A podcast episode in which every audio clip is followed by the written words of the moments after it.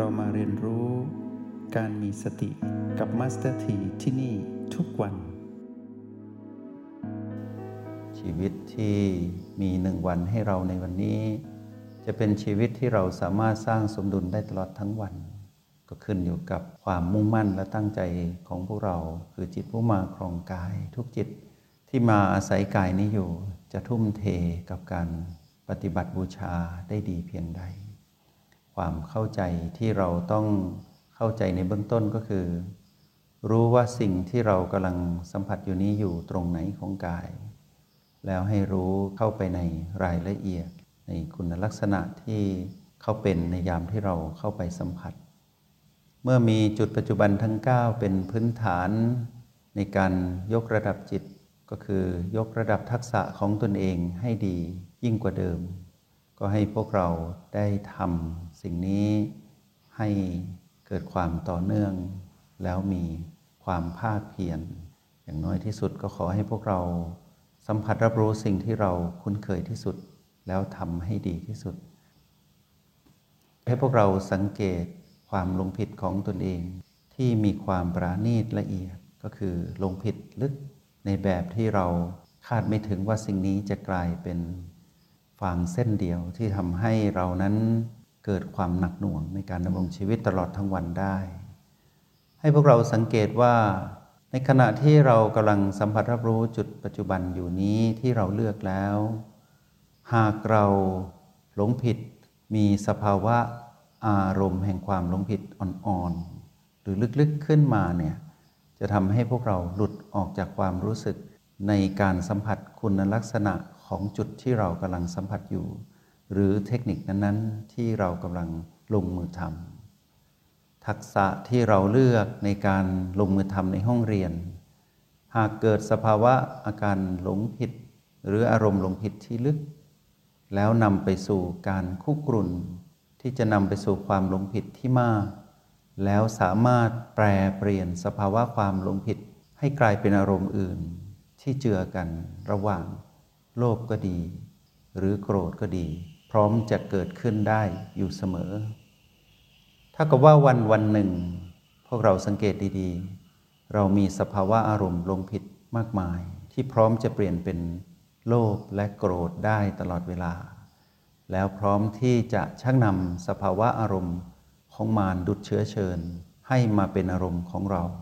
ทั้งทั้งที่เรานั้นตั้งใจว่าวันนี้ เราจะเป็นคนดีเป็นผู้มีสติอย่างต่อเนื่อง แต่ทำไมไม่ต่อเนื่อง ก็เพราะว่าเรารู้ไม่เท่าทัน สภาวะอารมณ์หลงผิดที่เกิดขึ้นอ่อนๆนนั่นเอง สังเกตตอนนี้สิว่าหากใครมีอาการคร้านซึมที่เกิดขึ้นกับตนคือจิตผู้มาครองกาย จะสังเกตว่าตนนั้นจะเริ่มเบลอๆเริ่มสัมผัสรับรู้สิ่งที่ตนเองเลือกไม่ได้ เริ่ม สัมผัสได้อ่อนลงเรื่อยๆ นั่นแหละอาการหลงผิดกำลังปรากฏขึ้น หรือว่าเรานั้นในการเริ่มต้นเราสัมผัสสิ่งที่เราเลือกได้ดี ทักษะที่เราทำนั้นดูดี แต่สักพักหนึ่งเกิดความฟุ้งขึ้นมาในกะโหลกศีรษะ คือเราพูดเยอะในกะโหลก นั่นก็คือสภาวะการหลงผิดเริ่มปรากฏขึ้นแล้ว แล้วก็เจอด้วยสภาวะอารมณ์ที่อยู่ในกลุ่มสามอารมณ์เจือเจือกันอยู่ทำให้เราเผลอไปเป็นคนคูดที่อยู่ในกะโหลก โดยที่เรานั้นไม่สามารถหยุดพูดได้ เราจะคุยคุยคุยแม้กระทั่งเรื่องธรรมะที่ผุดขึ้นในกะโหลกนี้ จะมีผู้ชวนเราคุย ผู้นั้นก็คือเสียงชวนคุยของมารก็คือตัณหา เมื่อคุยไปคุยมา ก็ชวนกันให้เกิดอารมณ์ลงผิดขึ้นมาก่อน หลังจากนั้นก็นำไปสู่อารมณ์อื่นๆ อีกมากมายที่เกิดขึ้นระวังให้ดี ถ้าเราหลุดออกจากความรู้สึกหรือทักษะที่เราเลือก แล้วความเป็นผู้ที่ชัดเจนในการสัมผัสรับรู้นั้นลดลง ให้เรารู้ทันทีว่าตนนั้นเริ่มเป็นผู้หลงผิดขึ้นแล้ว ความคลุมเครือ ที่เรารู้สึกอยู่ก็จะชัดขึ้นเรื่อยๆ เราจะเริ่มรู้สึกนิ่งๆ แต่เป็นการนิ่งแบบไม่รู้ตัวชี้วัดว่าเรานิ่ง นิ่งดุดว่านิ่งแล้วดี แต่จริงๆเราไม่มีตัวชี้วัดในขณะที่นิ่งเลย ตัวชี้วัดที่เราเลือกมีทั้งหมด 4 กลุ่มใหญ่ จุดพื้นฐานที่ชัดเจนที่สุดก็คือเรื่องของกาย คือโอและบี แต่นอกเหนือจากนั้นยังมีตัวชี้วัดอื่น ๆอีก ที่พร้อมจะให้เราเลือกและนำมาประกอบเพื่อประกันตนเองว่าเรานั้นไม่หลงผิดแน่ ๆ ก็คือเรื่องของกายทั้งหมด เรื่องของความรู้สึกที่เป็นสภาวะความรู้สึกต่างๆ ที่เกิดแต่เรา อันสืบเนื่องมาจากกาย และมีปฏิสัมพันธ์ต่อกันระหว่างเราและกาย ที่เกิดสภาวะความรู้สึกขึ้นมา หรือแม้แต่สภาวะอารมณ์ที่เกิดขึ้นกับเรา ที่เรานั้นสามารถรู้เท่าทันได้ ก็สามารถนำมาใช้เป็นตัวชี้วัด ว่าเรานั้นรู้เท่าทันสภาวะอารมณ์นั้นหรือไม่ ถ้าเรารู้ไม่เท่าทัน แปลว่าเราเข้าไปสู่การหลงผิดในระดับละเอียด แล้วหลังจากนั้น สภาวะอารมณ์ต่างๆ พร้อมที่จะระเบิดออกมาได้เสมอ ในหนึ่งวันนี้สังเกตให้ดี สิ่งที่เป็นตัวอุปสรรคที่เกิดขึ้น เรียกว่าภูมิปัญญาที่เกิดขึ้นกับเรานั้นคือความจริง ถ้าเรารู้ทันตัวอุปสรรคทั้งห้าก็เท่ากับว่าเรานั้นรู้เท่าทันสภาวะอารมณ์แห่งความหลงผิดที่อยู่ในระดับลึกได้ด้วย แล้วยิ่งถ้าเรารู้เนื้อรู้ตัวว่ากายนี้เป็นอย่างนี้ อวัยวะรับสัมผัสของกายทำหน้าที่แบบนี้ แล้วเกิดความคล่องแคล่วในการเป็นจิตผู้ดู ตรงนี้เป็นเครื่องยืนยันว่าเรากำลังเริ่มรู้เท่าทัน สภาวะอารมณ์หลงผิดในระดับละเอียดได้ เชื่อว่าจิตผู้ดูผู้มีอุเบกขา เป็นตัววัดผลในทักษะต่างๆที่เกิดขึ้นกับการลงมือทำของเรา แต่ถ้าเราหลุดออกจาก ความเป็นผู้ดูเมื่อไรเรานั้นกลายเป็นผู้หลงผิดทันที หลงน้อยๆ ก็จะทุกข์ทรมานไม่มาก หลงมากๆ โอกาสที่จะทุกข์ทรมาน ก็เพิ่มพูนขึ้นอยู่ทุกเวลาทุกที่ด้วย หลงผิดนานๆ ก็บ่งบอกว่าเรานั้นจะมีความทุกข์ทรมานนานๆ ได้ตลอดทั้งวัน ทั้งคืน และตลอดชีวิตได้ด้วย ความหลงผิดนี้จะนำไปสู่พฤติกรรม ที่จะทำให้เรานั้นเป็นคนมีหลายอารมณ์ ผู้ที่หลงผิดจะเป็นคนที่ไม่นิ่งในการดำรงชีวิต กวัดแกว่งไปมา กวัดแกว่งไปตามพีพีที่มากระทบ เช่นคำสรรเสริญที่เกิดขึ้น หลงผิดรับรู้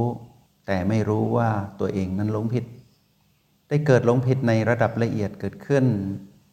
ก็นำไปสู่สภาวะความเป็นผู้ที่มีราคะ หรือมีความโลภในคำสรรเสริญ อยากให้ใครๆ ที่อยู่รอบตัวยอมรับและยกย่อง แต่หารู้ไหมนั่นกำลังชวนโลกมาเป็นเพื่อนกับหลงผิดอันเป็นอารมณ์ของมาร